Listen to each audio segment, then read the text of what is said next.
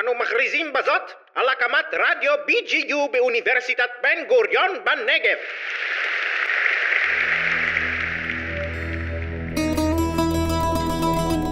שלום, כאן בוזי מרדיו BGU, והיום נתייחס לנושא לא פשוט לרבים מאיתנו, ובמיוחד עבור הורים לילדים שמאזינים לשידור. אנחנו על סף מבצע חיסונים נוסף, והפעם לילדים. הילדים הם האוצרות שלנו, הם הדבר הכי חשוב לנו. כשמדובר על ההחלטה לחסן את עצמנו, זה קל יחסית. אבל עכשיו אנחנו ניצבים מול הדילמה של לבחור בשביל בן אדם אחר, בשביל הילדים שלנו. האם יש לנו בכלל זכות מוסרית לחסן את הילדים שלנו כאשר לא הכל ידוע על החיסון החדש? האם אנחנו ממהרים מדי? האם עשינו את כל מה שנדרש כדי לאשר את החיסון הזה?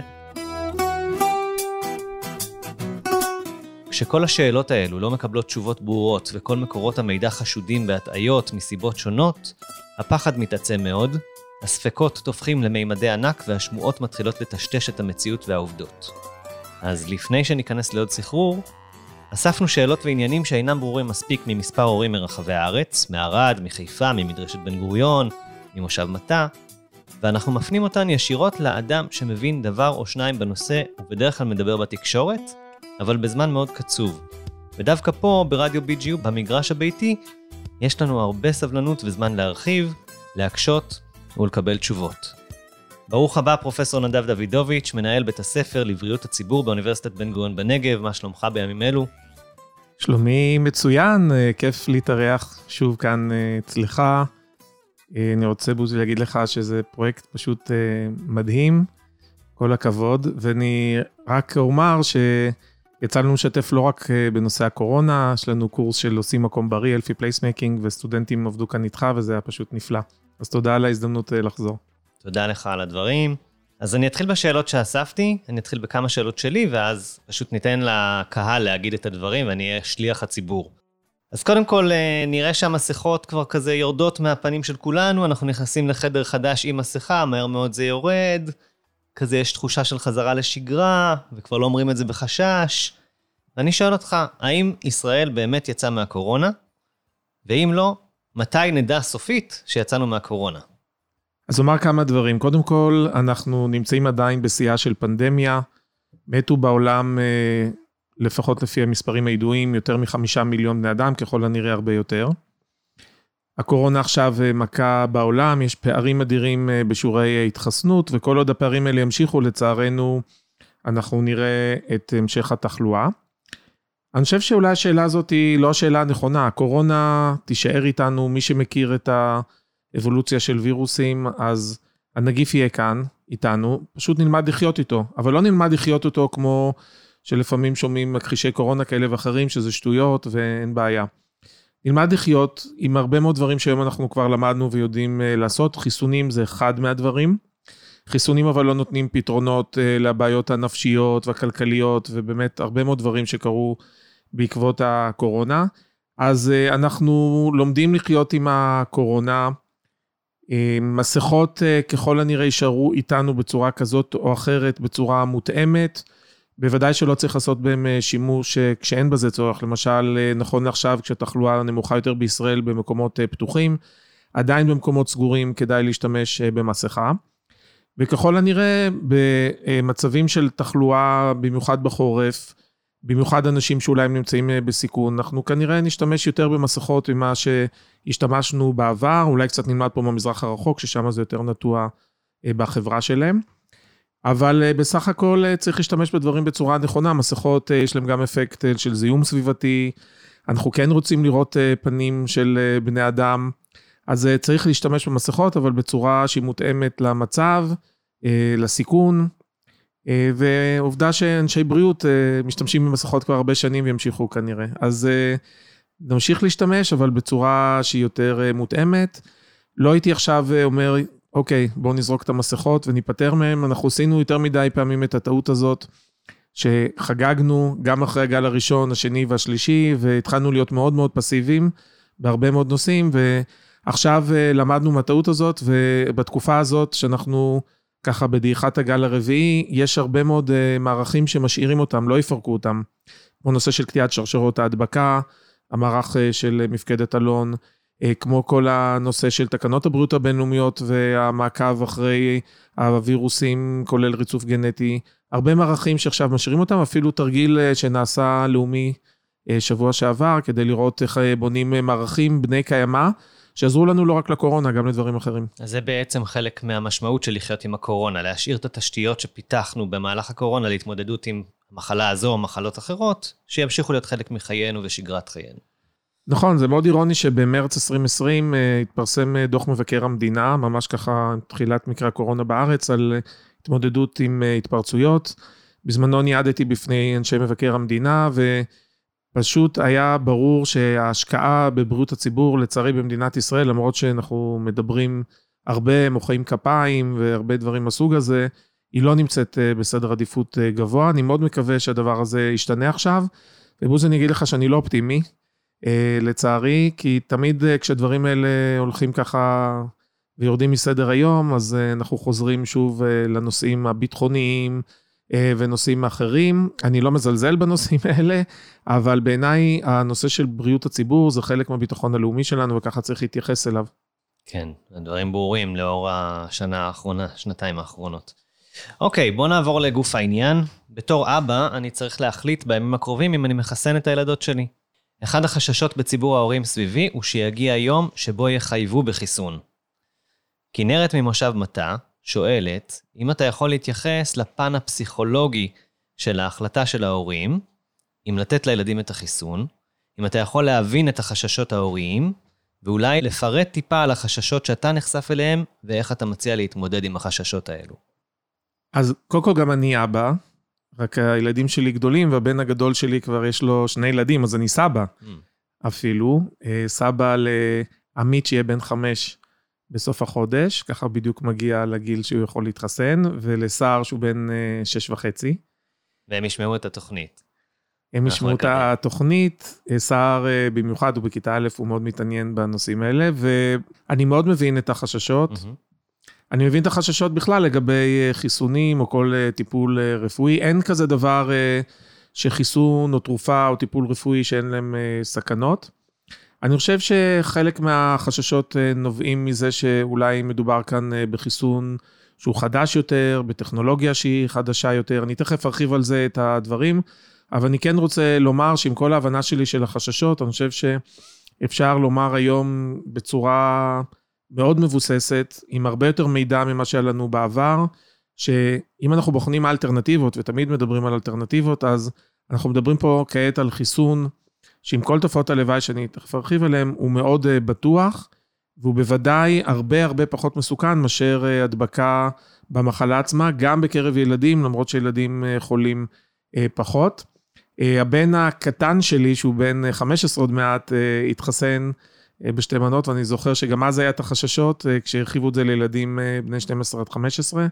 ואני זוכר שבאנו ואמר, מה אבא, זה, זה הכל? אז ברור שיכולות אה, להיות תופעות לוואי, כמו שאמרתי, אבל אה, בסך הכל, אני כן חייב לומר שאני מכיר גם הרבה הורים שהלכו דווקא לכיוון ההפוך, שמאוד רצו לחסן את הילדים, ואפילו שאלו אותי, רגע, הילד שלי בן 11 וחצי, אולי אני כן אחסן אותו, אולי אני ככה טיפה אזייף לגבי הגיל, כמובן שלא המלצתי על כך. אז uh, לפי סקרים אנחנו יודעים שלפחות מחצית מההורים, ובסקרים מסוימים אפילו שני שליש מההורים, נמאס להם מכל הבידודים והבדיקות והחששות. אה, והם רוצים מאוד לחסן את הילדים. אני חושב אה, שכל הורה צריך בסוף לקבל את ההחלטה, גם עם הילדים, אה, דרך אגב, ברור שיש הבדל עם הילד בן 11 או מילד בן 5, כדאי מאוד לדבר על זה עם הילדים. יש הרבה ילדים בעצמם שמאוד רוצים להתחסן. ולבוא ולקרוא מקורות. אני מאוד מאוד ממליץ לכולם להיכנס לאתר מדעת. אה, זאת אגודה נהדרת אה, שעושה דברים בהתנדבות, היא הייתה קיימת עוד לפני הקורונה, היא עסקה בכלל אה, בנושא של הנגשת מידע בריאותי באופן שהוא שווה לכל נפש, גם הרבה מאוד בנושא חיסונים, וגם בנושא הקורונה, הם עושים עבודת קודש, יש שם הרבה מאוד מידע שמונגש בצורה מאוד מאוד פשוטה, עם ממש שאלות ותשובות. אנחנו באיגוד רופאי בריאות הציבור עובדים איתם, גם איגוד רופאי הילדים עובד איתם. ואני מאוד ממליץ גם ספציפית לגבי נושא הילדים, פשוט להיכנס לשם אה, ולראות את הדברים, וגם אפשר להעלות שם שאלות. אוקיי. Okay. אז אני אה, רק אולי בכל זאת ניכנס לנתונים, מה אתה אומר? ורצוי שניכנס לנתונים, וגם ננסה. להבין מאיפה הם, כי אנשים שאלו אותי, גם נגיע לזה בהמשך, מאיפה הנתונים, על מה אני יכול להסתמך בכלל, מי דובר אמת. אז אולי. תתייחס גם אז לזה. אה, קודם כל חייבים אה, לומר שהקורונה מאוד מאוד קידמה את כל הנושא של אה, שיתוף במאגרי מידע, גם ברמה אה, של מדינת ישראל. אה, דברים שנראו לפעמים כבלתי אפשריים, לא מבחינה טכנולוגית, דרך אגב, הטכנולוגיה קיימת הרבה מאוד זמן, אלא הרבה פעמים זה ההיבטים המוסדיים, אתה יודע, חוסר רצון לשתף במידע, החשש שאולי ישתמשו בו בצורה לא נכונה. היום יש העברת מידע בין קופות החולים למשרד הבריאות באופן שפשוט צעד שנות דור קדימה, ואני חושב שזה יהיה מאוד חשוב לא רק לגבי הקורונה, אלא גם לדברים אחרים. רצף טיפולי בין אה, בית חולים אה, לקהילה, באמת הרבה מאוד נושאים שהם מאוד אה, חשובים. מדינת ישראל ידועה בעולם כמדינה שיש לה תיק רפואי ממוחשב שהולך אחורה הרבה מאוד זמן. זאת אחת הסיבות שחברת פייזר בחרה בישראל כמדינת מודל, ואני מדגיש מדינת מודל, אנחנו לא מעבדה. הניסויים מתבצעים במקומות אחרים, ובסופו של דבר בישראל אנחנו עושים מעקב, זה נקרא בעצם שלב 4. כאשר אה, חיסון מאושר. אנחנו ממשיכים לעקוב אחריו, אה, כי יכול להיות שהניסוי נעשה על כמה אלפי ילדים, במקרה של חיסוני ילדים, פייזר אה, ביצעו את זה על אה, כ-2,200 ילדים, כש-1,500 קיבלו את החיסון ו-700 לא קיבלו, ודרך אגב, כבר היום בארצות הברית אה, חוסנו אה, מיליוני ילדים. גם בישראל, דרך אגב, אה, חוסנו כבר כמה מאות ילדים מתחת לגיל 12, ילדים שהיה להם אה, אה, תופעות של מחלות וגורמי סיכון, ולכן אישרו אצלם לקבל את החיסון. אבל אנחנו כרגע נמצאים בשלב 4, ואני רוצה רק לתת דוגמה לכל אלה שחושבים שאולי מסתירים פה מידע, אז המצב הוא בדיוק הפוך. כי הנושא למשל של דלקת שריר הלב, המיוקרדיטיס, שכולם מדברים עליו, מהמם. זה הדבר שעלה מתוך דיווחים של ישראל. אני רוצה גם לשים את זה בפרופורציה. אה, קודם כל, קבוצת הגיל אה, שנמצאת בעיקר בסיכון זה גילאי 16 עד 19.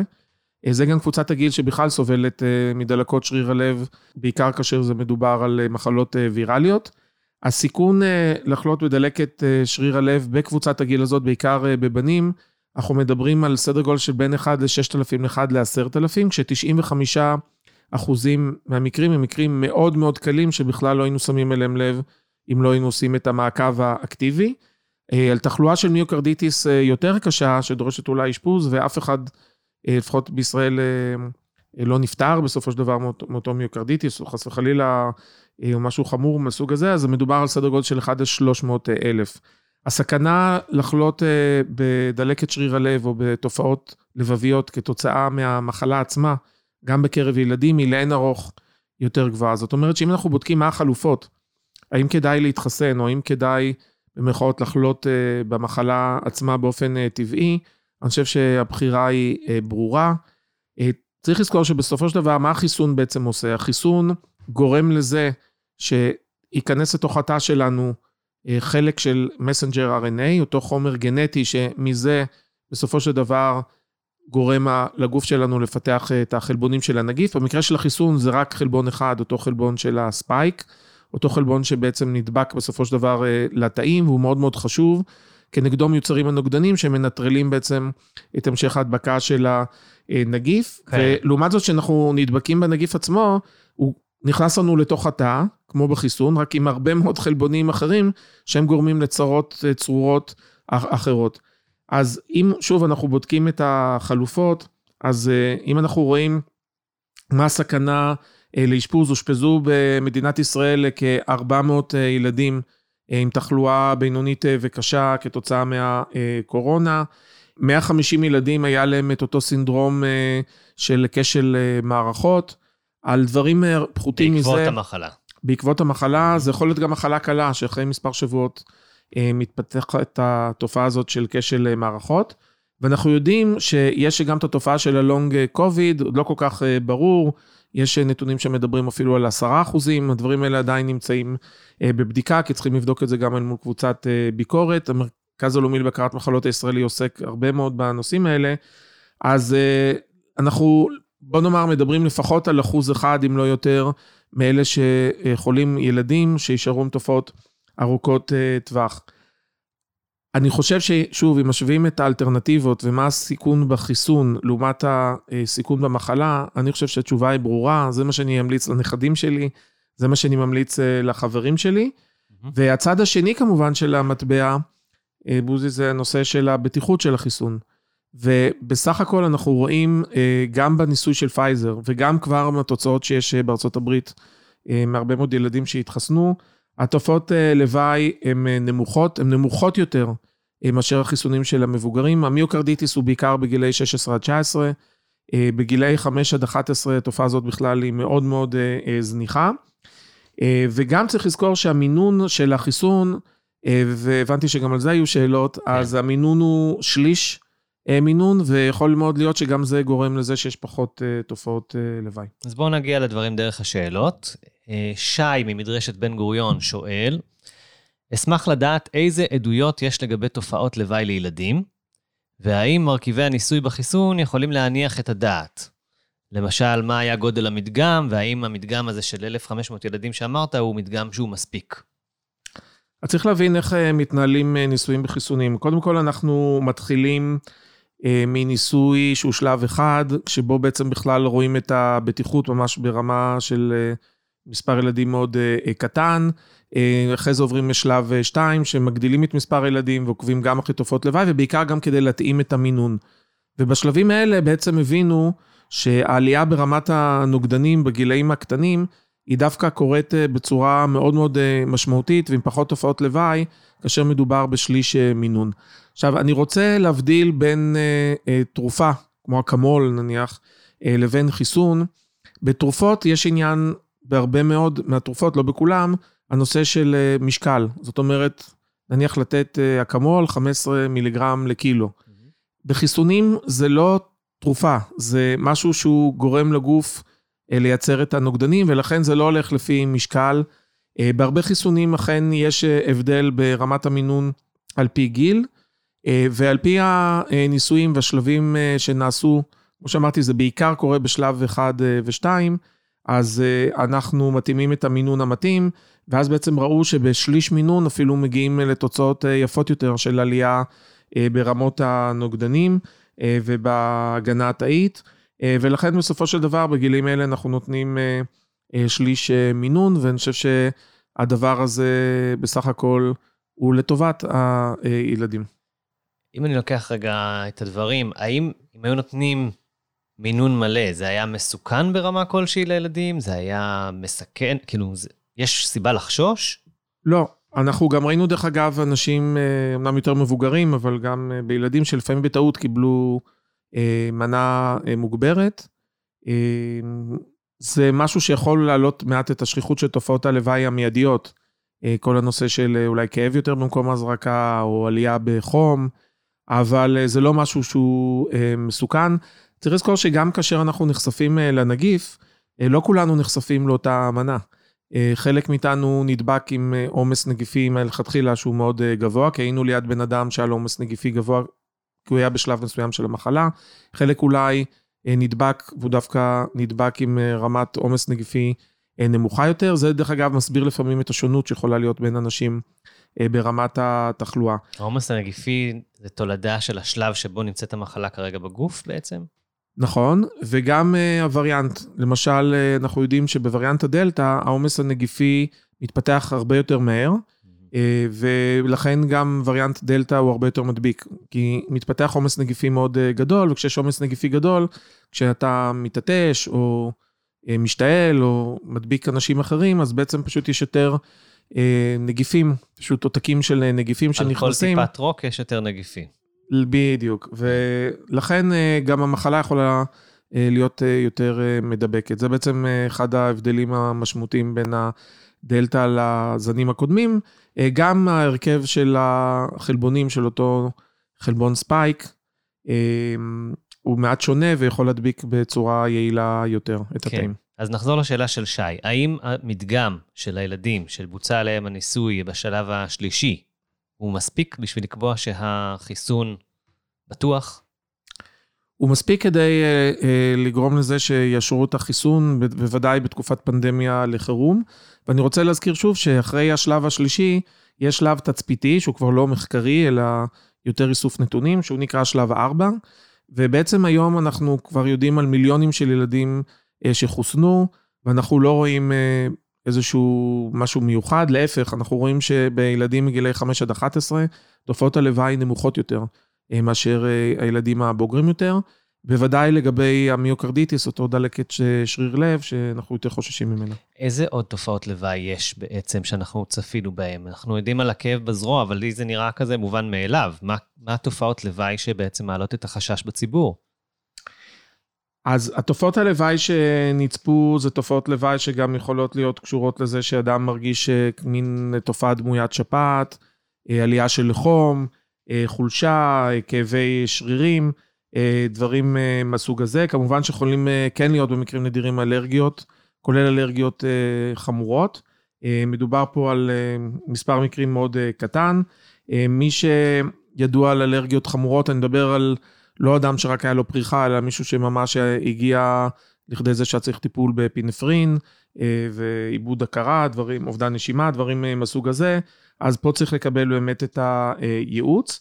אז uh, בסך הכל, כמו שאמרתי, מרבית התופעות לוואי הן תופעות לוואי מקומיות, חולפות, וראינו שהן פחותות מאשר התופעות שהיו בגילאי uh, 12 עד uh, 18. Uh, יש לפעמים uh, תופעות, uh, מעבר לתופעות האלרגיות, גם תופעות אולי של כאבי שרירים, תופעות נורולוגיות. שנצפו, ראינו במבוגרים את הנושא של הפציאליס, למשל, שוב, אלה דברים נדירים, אה, ובחיסון אה, הזה ראינו שזה אה, ממש ממש זניח ופחות יותר. ומה בדיוק ברכיבי החיסון? כי דיברת על חיסון שהוא עם טכנולוגיה מאוד מאוד ספציפית לנגיף, אבל מה בכל זאת ברכיבי החיסון עלול לגרום לכל תופעות הלוואי האלה? מדובר בעצם בחלבון עצמו. חלבון של הספייק של הקורונה. נכון, מדובר במסנג'ר RNA שיש לו מעטפת שומנית, כשהיא בעצם שומרת עליו. אה, יש אנשים שיש להם אה, רגישות לפעמים אה, לחומרים עצמם, וזה דבר, אתה יודע, שקשה לדעת אותו מראש. זה כמו שאתה יכול פתאום לאכול איזה מאכל שלא אכלת מעולם, או ללבוש בגד עם חומר מסוים שלא נחשפת אליו. יש תמיד את האפשרות הנדירה שדברים אלה יקרו. זה לא משהו שהוא דווקא קשור לחיסון, אלא זה קשור לחשיפה לחומר חדש. אני חייב לציין שבעשור האחרון, כל הנושא של שימוש בחומרים אג'וונטיים, חומרים שמגבירי חיסוניות בתוך החיסונים, או חומרים משמרים בתוך החיסונים, הנושא הזה קיבל אה, אה, תשומת לב מאוד אה, גבוהה, ולכן דברים שהיו בעבר בחיסונים, שלפעמים אני קורא את זה אה, ברשתות, אה, כבר לא קיימים היום בחיסונים. אה, נושאים של אה, אה, כספית, או, או כל מיני אה, חומרים, הם פשוט כבר לא קיימים היום אה, בחיסונים, והם משתדלים לעשות את הדברים בצורה הכי מינימלית. זאת אומרת, אם אני מתרגם את זה לשפה הפשוטה שלי, פעם השתמשו בחומרים שהם היו חומרים משמרים לאותם רכיבים פעילים בחיסון, לא ידעו בדיוק מה ההשפעה של החומרים האלה, גילו את זה בדיעבד, והיום אנחנו משתמשים בחומרים אחרים, חדשים, שהציפייה הייתה שיהיו פחות אה, מעוררי תגובה אלרגית או רגישות כלשהי, ועדיין יש קצת מדי פעם. כן, או אפילו פשוט לא משתמשים בכלל בחומרים האלה, כי מבינים שאפשר אה, לשמור אה, על החיסונים אה, בצורות אחרות. אמ, החיסונים של המסנג'ר RNA, הפיתוח שלהם כבר מתקיים יותר מאשר עשור.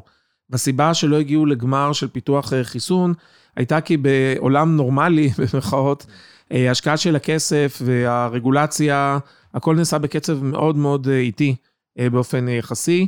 פה פשוט עיני כל העולם היו על זה. אה, כשהגיעו המסמכים, אז הרגולטור לא אמר, אוקיי, אתם עכשיו בתור ונעסוק בכם בעוד חצי שנה, אלא טיפלו בזה יום אה, למחרת, כאילו זה עקף את כל התורים. הושקע הרבה מאוד אה, כסף, גם ציבורי וגם פרטי, ואתה יודע, כשהעולם מתגייס כולו כדי להתמודד עם בעיה מסוג הזה, אז הקצב של הדברים הוא הרבה יותר מהיר. אני רוצה לומר שחיסוני מסנג'ר RNA בעיניי זו בשורה, פשוט בשורה מדעית לאנושות.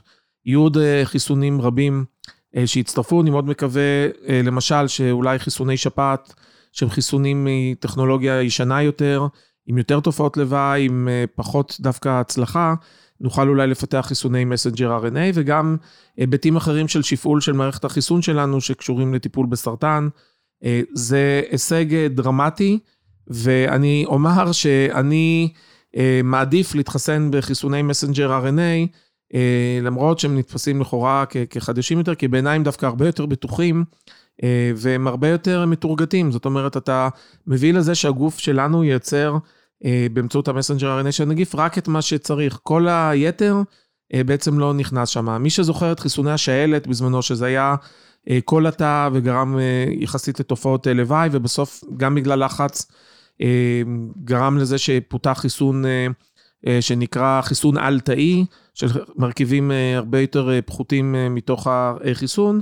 אז מבין בעצם שדווקא ככל שאני מצמצם ואני יותר מדויק, אני מביא לפחות תופעות לוואי ולתופעה יותר ממוקדת ורצויה. כן, אז בעבר היו מכניסים את כל מחולל המחלה, החיידק, לתוך הגוף, אולי בצורה מוחלשת, לפעמים זה היה מעורר מחלה, זה נכון. היה החיסון, היה צריך לעורר את מערכת החיסון כנגדו, והיום אנחנו מכניסים את החלק הספציפי הקטן, שמחולל אולי את המחלה, או חלק זיהוי, מדברים... אולי אפילו לא קשור למה שמחולל את המחלה, רק אמצעי זיהוי כלשהו. מין תגית. נכון, אנחנו מדברים על דור אה, חדש של חיסונים. אה, כבר בעבר, אם ניקח את החיסונים אה, לצוות B, התחלנו להשתמש בהנדסה הגנטית כדי לבנות את המרכיבים בצורה יותר מדויקת, אבל פה באמת יש לנו את הדור הכי חדש של החיסונים, שהוא הרבה יותר... מתורגת ככה וספציפי, אה, ועם הרבה פחות חומרים ממה שהיה בעבר, ולכן בעיניי אה, התחושה שלי היא דווקא הרבה יותר של ביטחון אה, מאשר חיסונים קודמים. אשריך. עמוס מערד שואל לגבי התועלת בחיסון ילדים, האם זה באמת יוריד הדבקה, והאם זה כדאי לחסן לאור הדעה הרווחת שהקורונה לא פוגעת קשה בילדים? אז אני חושב שפה יש uh, תפיסה שהייתי רוצה לשנות אותה. אני מסכים לגמרי שהמחלה פוגעת uh, הרבה פחות בילדים, אבל אני חושב שעדיין, אם מדברים על uh, כ-400 ילדים מאושפזים, אם מדברים על uh, כ-150 שסבלו מכשל מערכות, ועל אחוז או אולי מעבר לזה שסובלים מחלה ארוכת טווח, כשאנחנו יודעים שנדבקו uh, בארץ למעלה מחצי מיליון uh, ילדים, וכן יש להם uh, תפקיד גם בהמשך ההדבקה. אני חושב שזה דבר שצריך להבין אותו. אנחנו באמת בתחילת הדרך ראינו שילדים פחות מדביקים, אבל בזנים החדשים, עוד מהתקופה של זן האלפא, מה שהיה מכונה הזן הבריטי, וגם בוודאי בזן הדלתא, לנושא של ילדים יש הרבה יותר משמעות. Uh, בוודאי היום כשאוכלוסייה uh, די גדולה שלא מחוסנת, שהולכת לבתי ספר, ולכן אני אומר כך, החיסון נותן הגנה מצוינת לילדים ברמה האישית, אה, וכן, אני לא מתבייש לומר שזה גם אה, מגן ומפחית מהדבקה של אוכלוסיות אחרות, לכן זה לא רק ברמה האישית, זה גם ברמה של הקהילה. ובכלל, חיסונים בעיניי, יש בזה גם אקט של סולידריות. היום, אה, בניגוד למה שידענו לפני שנה או, או לאחר מכן, בחודשים האחרונים אנחנו יודעים לתת מידע שהתפרסם כבר בכתבי עת כמו New England Journal of Medicine, בלנסט, מאמרים שכבר עברו את הביקורת עמיתים, את ה-peer review, ולא רק משהו שהתפרסם ככה בפרי-פרינט. אנחנו יודעים לומר שהחיסון מפחית גם את הסיכון להדביק אנשים אחרים. זה חלק מההיגיון, דרך אגב, של התו הירוק. התו הירוק זה לא כדי להכריח אנשים להתחסן. אני יושב בקבינט המומחים, אני אומר את זה ככה מיד אה, ראשונה, כמו שאומרים, ממקור ראשון. אנחנו רוצים לייצר מרחב אה, שהוא בטוח יותר. התו הירוק, אה, יש לו את האלטרנטיבה של אה, להיבדק, שזה באמת לא נעים, ויכול להיות שיש אנשים שזה כן ככה נותן להם את הנאג, אם הם היססו, אולי כן להתחסן בסופו של דבר. בתו הירוק גם צריך להיות בסופו של דבר מותאם לאפידמיולוגיה. זאת אומרת שאם החיסון, אם סליחה, אם המרחב הציבורי הולך ונהיה יותר ויותר בטוח, אז אכן אנחנו בקבינט המומחים ביקשנו להוריד את הצורך בתו ירוק במקומות אה, שונים. אה, והתו הירוק היה לו תפקיד מאוד חשוב, אני לא חושב שצריך עכשיו אה, לבטל אותו לגמרי, כי קשה אחרי זה פסיכולוגית ולוגיסטית להחזיר, זו הייתה הבעיה כשביטלנו אותו בחודש יוני.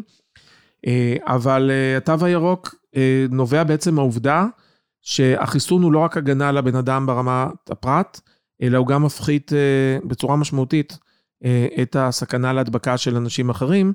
ולכן אנחנו רוצים לייצר כמה שיותר מרחבים בטוחים, אני חושב שגם זה עניין אתי. אדם שהתחסן רוצה גם להיות כמה שיותר במקום בטוח. מצד שני, צריך מאוד להיזהר מלהטיל סטיגמה על אנשים שלא התחסנו, ואני בהחלט, שוב, מבין את החששות, ומבין אנשים שאולי רוצים לחשוב יותר ולשמוע על יותר מידע. אה, אני חושב שהזמן הכי נכון זה לחסן דווקא עכשיו, כשאנחנו טיפה יותר בירידה של תחלואה, כי כשאתה מגיע כבר לתחלואה הגבוהה, ולצערי יש אה, סיכוי מאוד גבוה שנגיע לגל נוסף, לאור מה שקורה אה, באירופה, אז זה קצת מאוחר, ואז יכול להיות שאתה תהיה בסכנה. גם לחצבת ולמחלות אחרות, אנחנו לא מחכים להתפרצות כדי לחסן, אנחנו מחסנים בשגרה. ואני חושב שלאט לאט נבין שאנחנו נכנסים לאיזושהי מין שגרה חדשה כזאת, וחיסוני קורונה ייכנסו לשגרת החיסונים שלנו, כמו למחלות אחרות. כן. האם החיסון יכול למנוע הדבקה בווריאנט עתידי? אני אהיה מאוד צנוע ואומר שאף אחד באמת אה, לא יודע. אה, אני כן אבל אומר שאם בתחילת הדרך אה, ככה קצת חששנו שאולי וריאנט הדלתא, החיסון לא יעיל כנגדו, אנחנו הבנו, והיום זה דבר שהוא כבר מוכח מדעית ופורסם שוב בכתבי עת מובילים בעולם עם בקרת עמיתים. שכאשר עובר אה, זמן מהחיסון השני, בסופו של דבר, אה, בכל הגילאים, לא רק בגיל המבוגר, יש ירידה בחסינות, מה שקוראים waning אה, immunity, והדבר הזה נכון גם לגבי הדלתא, שיש ירידה בחסינות, ואם אתה מחסן במנה השלישית, אני בכוונה קורא לזה מנה שלישית ולא בוסטר, כי ככל הנראה זה צריך להיות המינון שמחסנים, כמו בצהבת B למשל. מחסנים פשוט שלוש מנות, כל העולם היום הולך ומקבל את זה בכל הגילאים, ואז גם נגד אה, וריאנט הדלתא, יש אה, רמת התחסנות שהיא מעל 90-95 אה, אחוזים, בטח ממחלה קשה ואשפוזים. האם בהמשך יתפתחו וריאנטים שאולי החיסון יהיה פחות יעיל כנגדם? זה בהחלט דבר שצריך לצפות אותו. ולכן בעצם כל החברות שמפתחות חיסונים, אם זה פייזר, מודרנה, אסטרוזניקה ואחרות, מנסות בעצם להתאים עכשיו את החיסונים שלהם אה, לווריאנטים אחרים. עד היום לא התגלה איזשהו וריאנט אה, שהחיסון משמעותית פחות אה, יעיל כנגדו. עד כמה עכשיו החיסון יחזיק, ואם זה לכל הווריאנטים, אנחנו פשוט חייבים להמשיך ולעקוב. וזאת אחת הסיבות, כמו שאמרתי בתחילת דברינו, שצריך לחזק את מערך שירותי בריאות הציבור, שיהיה לו את הכוח אדם ואת התשתיות ואת המעבדות כדי לעשות את המעקבים האלה. לעקוב ולא להיות בקרבות מאספים. לגמרי. אוקיי, אה, סיוון ממדרשת בן גוריון שואלת אם האישור המהיר של החיסון עכשיו, אה, כשהמח, כשהמגפה בדרך לדעוך, אה, אם הוא לא עניין של לחץ מגמתי מצד התקשורת לחסן את הילדים, כי חברת התרופות רוצה עוד להרוויח כסף על הסיבוב הזה של המגפה. מה, מה יש לך להגיד על תהיות כאלה שהן נמצאות אצל הרבה אנשים? אז אני חושב שצריכים לעשות הפרדה. אני, יש לי ביקורת אה, מאוד מאוד אה, גדולה על חברות התרופות. אני חושב שבעידן הזה, וגם אנחנו חתמנו כמה עשרות מדענים מישראל ומהעולם על מכתב אה, שמיועד לראשי מדינות וגם לארגון הבריאות העולמי, לבוא ולראות איך אנחנו מורידים את משטר הפטנטים ואת ה-intellectual property, את הזכויות יוצרים, כדי לאפשר לכל העולם להתחסן. אה, אם היה רצון פוליטי, היינו יכולים לעשות את זה, והיה יכול להיות אה, בקלות מספיק חיסונים לכל העולם. כמובן שזה לא היה אומר שכולם היו מתחסנים, כי הססנות החיסונים לא קיימת רק בישראל, היא קיימת בהרבה מדינות בעולם. להפך, בישראל דווקא שיעור התחסנות בסך הכל הוא גבוה, החיסונים הם כן נמצאים ככה אה, בתוך הזיכרון הקולקטיבי שלנו, כחלק מטיפות חלב, והנושא של הסולידריות שדיברנו עליו קודם לכן. אז יש לי ביקורת מאוד גדולה על חברות התרופות. אבל אני אומר שהחיסון הזה הוא מצוין, והקורונה איתנו, והקורונה מכה כרגע בעולם, וזה הזמן לחסן, לא לחכות שחס וחלילה נגיע לגל נוסף, יש לזה סבירות מאוד אה, גבוהה, אה, אלא פשוט לחסן, כמו שאנחנו מחסנים אה, למחלות ילדות אחרות. אני מבין את החשש, אבל אני רוצה להזכיר, מרבית החיסונים ניתנים כחיסוני ילדות, אפילו חלק מהם ניתנים ממש בסמוך ללידה.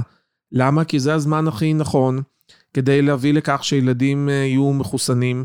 לילדים כן יש תפקיד אה, בהדבקה בגלל שהם נמצאים בגן והם לא יודעים לשמור על היגיינה, אה, הם יותר חולים הרבה פעמים, וגם בקורונה עכשיו, בתקופה הזאת, אנחנו רואים את התחלואה בילדים. נכון שבקורונה הם לא יכלו בצורה קשה, אבל חלק מהם כן יכולים לחלות בצורה קשה, כמו שהזכרנו קודם, ואני חושב שזה עכשיו הזמן להתחסן.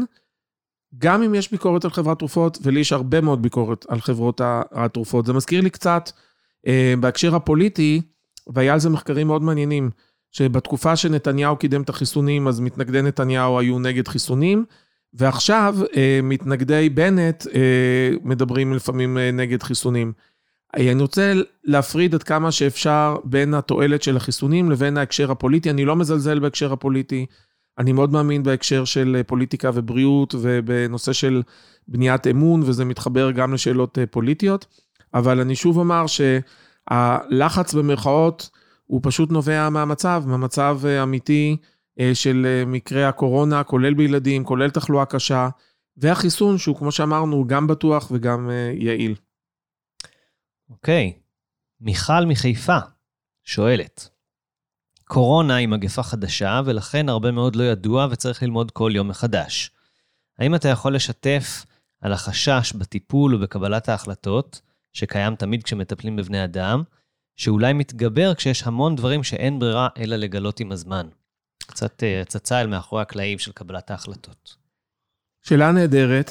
אה, אני אומר שיש לנו מחקרים שאנחנו עושים בדיוק בימים אלה, אה, יחד עם פרופסור מוריה אלן, אה, שהיא מהמחלקה למדיניות אה, וניהול אה, מערכות בריאות, שהיא משותפת גם לבית ספר לבריאות הציבור, הפקולטה למדעי הבריאות והפקולטה לניהול. אנחנו חוקרים בדיוק את זה, יש לנו מחקר השוואתי ב-24 מדינות על הקשר בין תהליכי קבלת החלטות במצבי אי-ודאות, וכל הנושא של הייעוץ של מומחים לפוליטיקאים. ואני אומר שאכן, אתה אמרת בהתחלה שאתה שליח ציבור, אה, אז שליח ציבור, אה, אתה יודע, אה, מתפלל ביום כיפור את הנני העני ממעש, אני חושב שאנחנו צריכים להיות מאוד מאוד צנועים, ולהבין שלא כל החוכמה אצלנו. אנחנו צריכים לבנות ועדות מייעצות שכוללות הרבה מאוד דיסציפלינות, כולל דיסציפלינות מעולם מדעי הרוח והחברה והאתיקה. אני חושב שאנחנו צריכים להיות מאוד צנועים. אבל מצד שני, אנחנו מקבלים החלטות בתנאי ודאות, ואז אנחנו צריכים לבדוק מה בעצם החלופות שלנו. אמ, הקורונה היא אכן מגפה חדשה, אבל בהחלט אה, באופן חסר תקדים למדנו עליה הרבה מאוד דברים, בוודאי לגבי החיסון. ושוב, למיטב הבנתי כיום, אני חושב שאני ממליץ אה, ממש אה, בלב שלם, עם הידיעה שאכן יכולים להיות תופעות, יכולות להיות תופעות לוואי. עובדה שאני ממליץ את זה גם למשפחה שלי, לחברים שלי, לנכדים.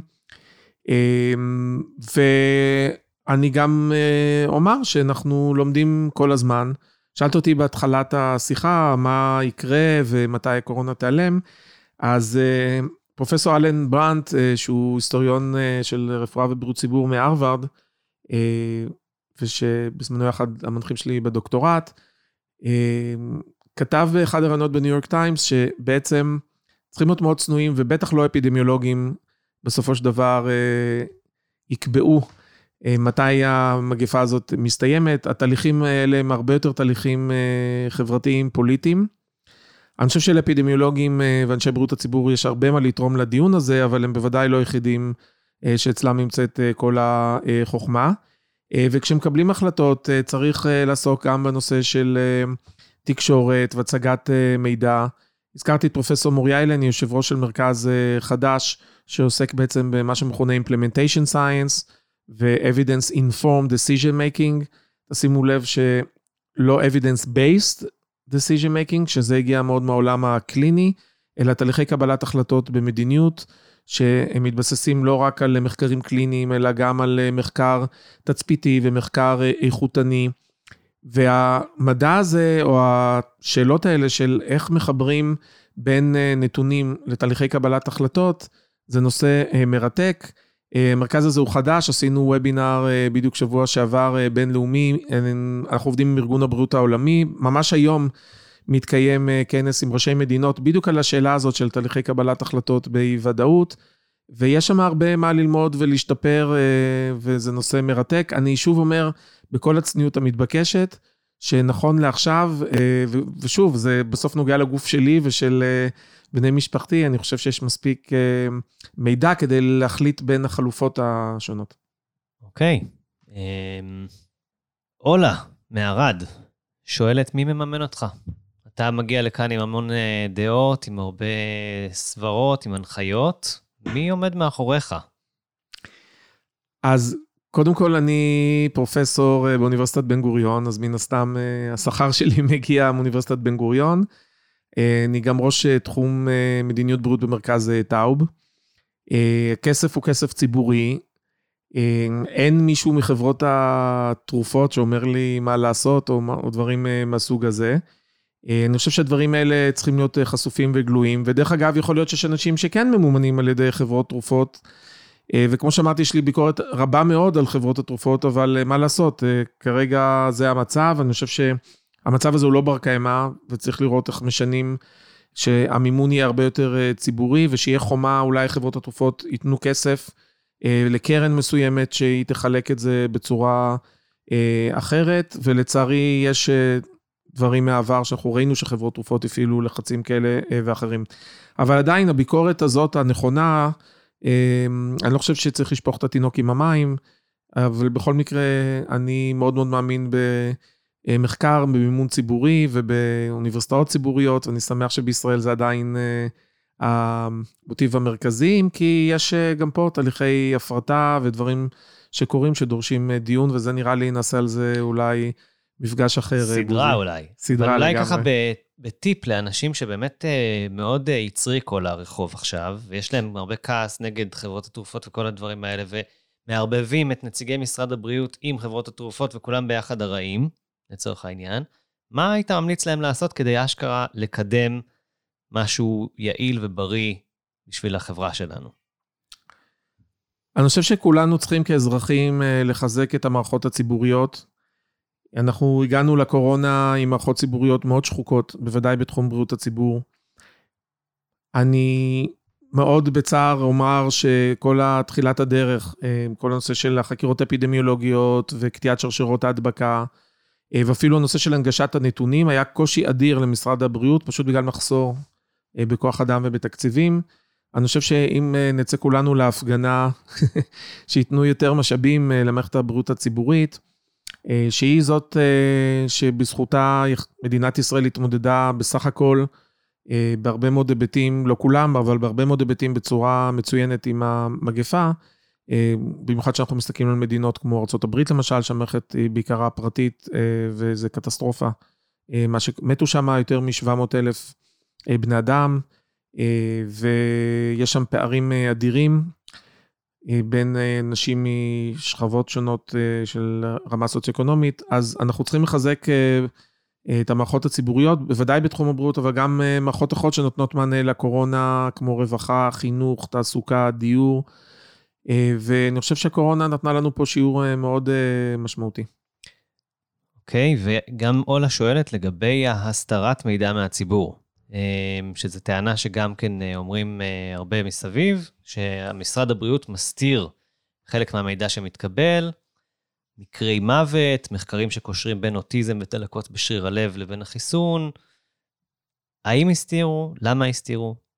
אני שומע הרבה את הטענות האלה, וזה מאוד מעציב אותי. קודם כל, אני חייב לומר שבישראל אוספים בצורה מאוד מאוד שיטתית את הנתונים אה, של תופעות הלוואי, וכמו שאמרתי, הסיגנל של תופעת הלוואי של המיוקרדיטיס, של דלקת שריר הלב, היא באה מישראל. לכאורה, אם היינו אה, מסתירים את זה, אז בעצם אה, אף אחד לא היה שומע מזה והיינו ממשיכים הלאה. אני חושב שכמובן זה לא סביר, כי זה היה מגיע ממדינות אחרות, אבל ישראל פשוט הייתה הראשונה. אני חושב שחלק מזה נובע, ופה יש לי ביקורת, מהעובדה שכל ההסכם שנוצר בין פייזר לישראל, הוא הסכם שהוא הסכם אה, שהיה סודי, הוא עדיין בחלקו נשאר אה, סודי, וזה קשור אה, לא למדינת ישראל, אלא למה שמכונה Vaccine Nationalism. העובדה שכל מדינה כמדינה חותמת על הסכם מסחרי אל מול חברת תרופות, שהיא חברה למטרת רווח, ולכן הנתונים אפילו של כמה חיסונים ישראל קנתה ובדיוק באיזה מחיר, הכל הם נתונים סודיים. אני חושב שזו טעות חמורה. זה לא משהו שמדינת ישראל הכתיבה אותו, זה כוחות השוק, נקרא לזה לצורך העניין. אני חושב שאנחנו צריכים לעבור לווקסין אינטרנשיונליזם, וזה קשור לביקורת שהעברתי קודם.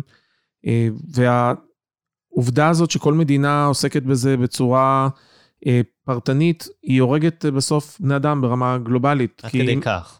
כן, כי אם היינו אה, מתייחסים לזה כמשהו שהוא בינלאומי, ושדורש שיתוף פעולה, כולל בהקשר של פיתוח החיסונים, ייצור החיסונים, אספקת החיסונים, כל אחד משלושת התחנות האלה, אני חושב שהיינו יכולים אה, להנגיש את הדברים בצורה הרבה יותר טובה ולחסוך חיי אדם.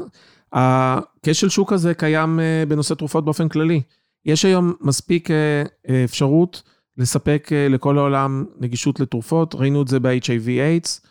יש מדינות אה, אכן שמתקוממות, אה, בברזיל ובמקומות אחרים, כל נושא של משטר הפטנטים, זה נושא באמת אה, מורכב, ובאמת בוזי, נשמח פה לבוא ולדבר על זה, אבל שוב, צריך לדעת ולהבדיל ולהבחין בין, לא יודע, הטובים והרעים כאן. אני חושב שמדינת ישראל, בסך הכל עם חוק ביטוח בריאות ממלכתי ועם משרד בריאות שמתחילת הדרך אה, פנה ישר לחברות התרופות השונות, ויש לנו קשרים טובים עם חברות תרופות, רצו לעשות את זה לא ממקום של להרוויח כסף, כי מדינת ישראל לא מרוויחה מזה כלום, אלא ממקום אה, של לבוא ולהנגיש לתושבים את החיסונים בחינם. ואני חושב שפה צריך לתת אה, הרבה מאוד קרדיט לאנשי משרד הבריאות ולחזק אותם. חבל שהדברים האלה, אה, בגלל השוק הזה של אה, התרופות, מתנהלים בצורה שהיא של הסכמים אה, סודיים. היה לחץ מאוד אה, גדול, ואז יצא הסכם שחלקו מושחר, שתאמינו לי, בתוך ההשחרה הזאת אה, אין שם איזה סודות אה, אה, מדהימים. אבל יש פה באמת נושאים שצריך לחשוב עליהם אה, לגבי ההמשך, איך אה, להתנהל, וזה לא רק בעיה ישראלית, ואני אומר את זה במיוחד לקראת שינוי אקלים, והצורך בעצם שהעולם יפעל בדברים האלה בצורה שהיא הרבה יותר סולידרית אה, ומשותפת. כן. איילת ממדרשת בן גוריון שואלת, התפתחה לי אלרגיה מוזרה אחרי שני חיסונים, ושמעתי על עוד תופעות אוטואימוניות מוזרות או הגברה של תופעות קיימות, אחרי קבלת חיסון ראשון או שני או שלישי. אני מחוסנת פעמיים ולא בטוחה בהתחשב בכל אלה, בכל מה שאמרתי, שאני רוצה לחסן את עצמי בשלישית ואת ילדיי הקטנים בעלי אטופיק, דרמטיטיס ופסוריאזיס טיפתי. מה עליי לעשות בכזה מקרה? אז אני לא רוצה לתת עכשיו את העצה ברמה האישית, כי אני לא הרופא של אה, איילת, אבל באופן כללי, אנשים שפיתחו תופעות אה, לחיסון ראשון אה, ושני, יש בהחלט אפשרות לא לחסן בחיסון מסנג'ר RNA. יש שם את האפשרות להתחסן למשל בחיסון של אסטרוזניקה, שהוא חיסון מסוג אחר. לגבי הילדים שלא חוסנו בכלל ויש להם אטופיק דרמטיטיס, שוב, אני לא רוצה לתת את העצה ברמה האישית, כדאי ללכת לרופא, בדרך כלל זה לא מהווה התוויית נגד לחיסון הספציפי הזה, ובכלל אה, לחיסונים. אה, והייתי מציע פשוט ללכת אה, ולהתייעץ אה, במרפאת אה, אלרגיה. בדרך כלל התוויית נגד מוחלטת אה, זה תופעות אלרגיות חמורות מאוד שהגיעו ממש עד כדי אה, סכנת אה, מוות, בוודאי אם זה קרה אה, באופן מאוד מאוד נדיר, אבל זה כן יכול לקרות אחת למיליונים, אה, גם לחיסון. ואם זה קרה לגבי חיסון מסנג'ר RNA, אז יש את האפשרות אה, להשלים את החיסון השלישי עם חיסון אה, כמו אסטרוזניקה. אוקיי, שאלה אחרונה שלי, בוזי מערד. אה, חכות ולא דגים, העולם מוצף במידע ודעות שונות בנוגע למצב, אפילו ראינו את זה בשאלות שהגיעו אלינו. האם יש לדעתך דרך לזהות מהו מקור מידע שראוי להתייחס אליו ומה לא? טוב, זה צריך לעשות על זה נראה לי גם איזה סשן אה, נפרד. אה, כמו שאמרתי, ברמה הקונקרטית, אני מאוד מאוד ממליץ גם על האתר מדעת. אה, גם על אתר של איגוד רופאי בריאות הציבור, איגוד רופאי הילדים, אה, והסתדרות הרפואית, בוודאי גם אה, משרד הבריאות. אני חושב שאפשר היום אה, ככה לפעמים לזהות אה, מהסגנון והשפה אה, והמקור, אה, האם כדאי להתייחס לזה ברצינות אה, כן או לא. אנחנו לא ניכנס עכשיו לכל הדיון של ה social media ואיך היא מעצימה פייק ניוז. אני חושב שאנחנו נמצאים היום במשבר אה, מאוד גדול של מידע, יש היום עודף מידע, והשאלה באמת איך אה, להתייחס אה, למידע היא מאוד מאוד חשובה. חשוב לראות מה המקור של המידע, האם מדובר בכתב עת אה, מדעי ידוע, האם זה עבר בקרת עמיתים, מה שנקרא peer review, כי מסתובבים היום המון המון דברים שהם מה שנקרא pre-print. זה ו- בעצם שקול למאמר דעה, בעצם, אה, במובן לא- מסוים. אני מביא ממצא כלשהו, אני נותן את כן, הפירוש שלו, אף אחד כן. לא עבר על זה, אף אחד לא אימת את זה ואני מציע. גם שאנשים יבינו שכמו שאני לא הולך אה, עכשיו אה, בוזי, לתת לך המלצות אה, באורתופדיה, אני אפנה אותך, יש לי כמה חברים טובים, כי אני לא מומחה באורתופדיה, אני קצת למדתי, זוכר, טיפה אבין אולי אם להפנות אותך לאורתופד כזה או אחר, כי גם שם יש הרבה מאוד תת-התמחויות. אז עולם החיסונים זה עולם מאוד מאוד מיוחד. בדרך כלל אנשים שיותר מבינים בו זה מומחים בבריאות הציבור ואפידמיולוגיה, מומחים במחלות זיהומיות, מומחים באלרגיה, טוקסיקולוגיה, יש כמה מומחויות, אבל אם פתאום אתה רואה שרופא עור מתייחס לחיסונים לא מהיבט אולי של אלרגיה עורית, אלא ממש לעומק של המדע של זה, אני הייתי קצת, ועושה את זה כמין מאמר דעה, אז הייתי ככה חושב פעמיים. אני לא אומר שאנשים שהם לא מומחים לא יכולים להתייחס לשום דבר, כן? אבל אנחנו רואים אנשים uh, בכלל שמגיעים לחוץ עולם uh, הרפואה, שמביעים דעות מאוד מאוד נחרצות. אני חושב שיש אתרים מסוימים שכבר אמרתי אותם, שכדאי יותר ללכת לשם. ואני חושב שלפעמים הסגנון של האתר והשפה שלו, גם היא מרמזת אה, לא פעם על הדברים, אבל זה בהחלט אה, שאלה שאני לא חושב שענינו עליה כאן בצורה מושלמת, כי אנחנו נמצאים אה, בשינויים, בקצב שינוי מרתק. מצד אחד ה social media מאפשרת דמוקרטיזציה ונגישות, מצד שני זה גם מאפשר הפצה של פייק ניוז, אנחנו מכירים את האלגוריתמים השונים. אה, ואני חושב שבגלל זה היה מאוד חשוב להקים את המרכז החדש הזה של, עומדת היום בראשו פרופסור מוריה אלן, של Evidence Informed Decision Making, כי יש שם גם התייחסות אה, לכל השאלות האלה, ואפילו באוניברסיטת בן גוריון יש הרבה מאוד אנשים שעוסקים, כולל מחלקה לתקשורת, אה, בבית הספר לבריאות הציבור, פוליטיקה וממשל, ועוד הרבה מחלקות, לא נמנה את כולן. אה, שעוסקות בשאלות האלה של פוליטיקה של ידע. אני חושב שגם הבנה של, רגע, מה האינטרס של מי כותב, מי קהל היעד שלו, למה בכלל, מה הביא אותו לבוא ולכתוב את מה שהוא כותב. סוג הטיעונים, אני חושב שזה גם דבר שהוא יכול להיות מאוד מעניין. אולי זה הרמה להנחתה לאוניברסיטה, לפתוח קורס בזיהוי של פייק ניוז, כי זה באמת נושא שנהיה ממש ממש חם, וגם כן מאוד משפיע על הלכי הרוח בחברה. לגמרי, ויש לא מעט חוקרים בבן גוריון שעוסקים בנושאים האלה, כולל אנחנו אצלנו בבית ספר בריאות הציבור, בנושא של המקום של social media. אה, לפעמים זה גם יכול להיות מעניין אה, פשוט כהסתכלות מהצד וניטור של זה, ולזהות אה, תופעה שקורית ומתפשטת של אנשים שמדברים על נושא מסוים, לפעמים זה יכול דווקא גם לעזור, אבל לפעמים זה גם יכול מאוד להזיק, וצריך ללמוד את הדברים האלה, זה אכן נושא שהולך ומתפתח. כן, מרגיש שהציבור צריך את זה. לגמרי. אוקיי, פרופסור נדב דוידוביץ', המון המון תודה שהיית איתנו פה היום. זה, אני בטוח שהמידע שנתת יעזור להרבה מאוד אנשים להבין קצת יותר את המציאות שבה הם אה, חיים, גם חיצונית, גם פנימית, זה ימים מאוד מבלבלים, ואני מקווה שעשינו להם סדר.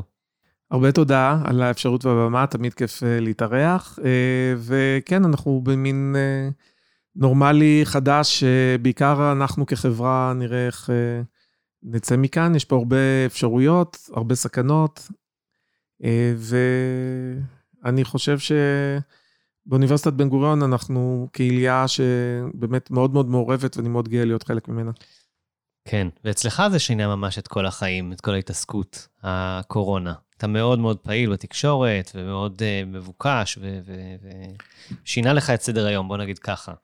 אה, כן, אם כן, אני עוסק בפנדמיות כבר 20 שנה, אבל uh, אם היית שואל אותי לפני שנתיים, uh, כאילו, האם אני צופה שזה ילך uh, בצורה כזה, כל כך אינטנסיבית, ולאיזה מקומות זה הוביל אותנו, אז uh, לא חושב שהייתי צופה את זה בדיוק כך, זה תמיד מרתק לראות שדברים... הם מתממשים, אבל מצד שני זה מאוד מספק, המון נושאים שעסקנו בהם, שאלות של אה, אמון, שאלות של אה, התמודדות עם הססנות חיסונים, זה דברים שעסקנו בהם הרבה מאוד שנים, ויכולנו ככה לפחות להיכנס אה, עם איזשהו קרקע קצת אולי יותר בטוחה לתוך הנושאים האלה. אני מאחל לך כל טוב, בריאות. תודה רבה. ביי, להתראות. להתראות.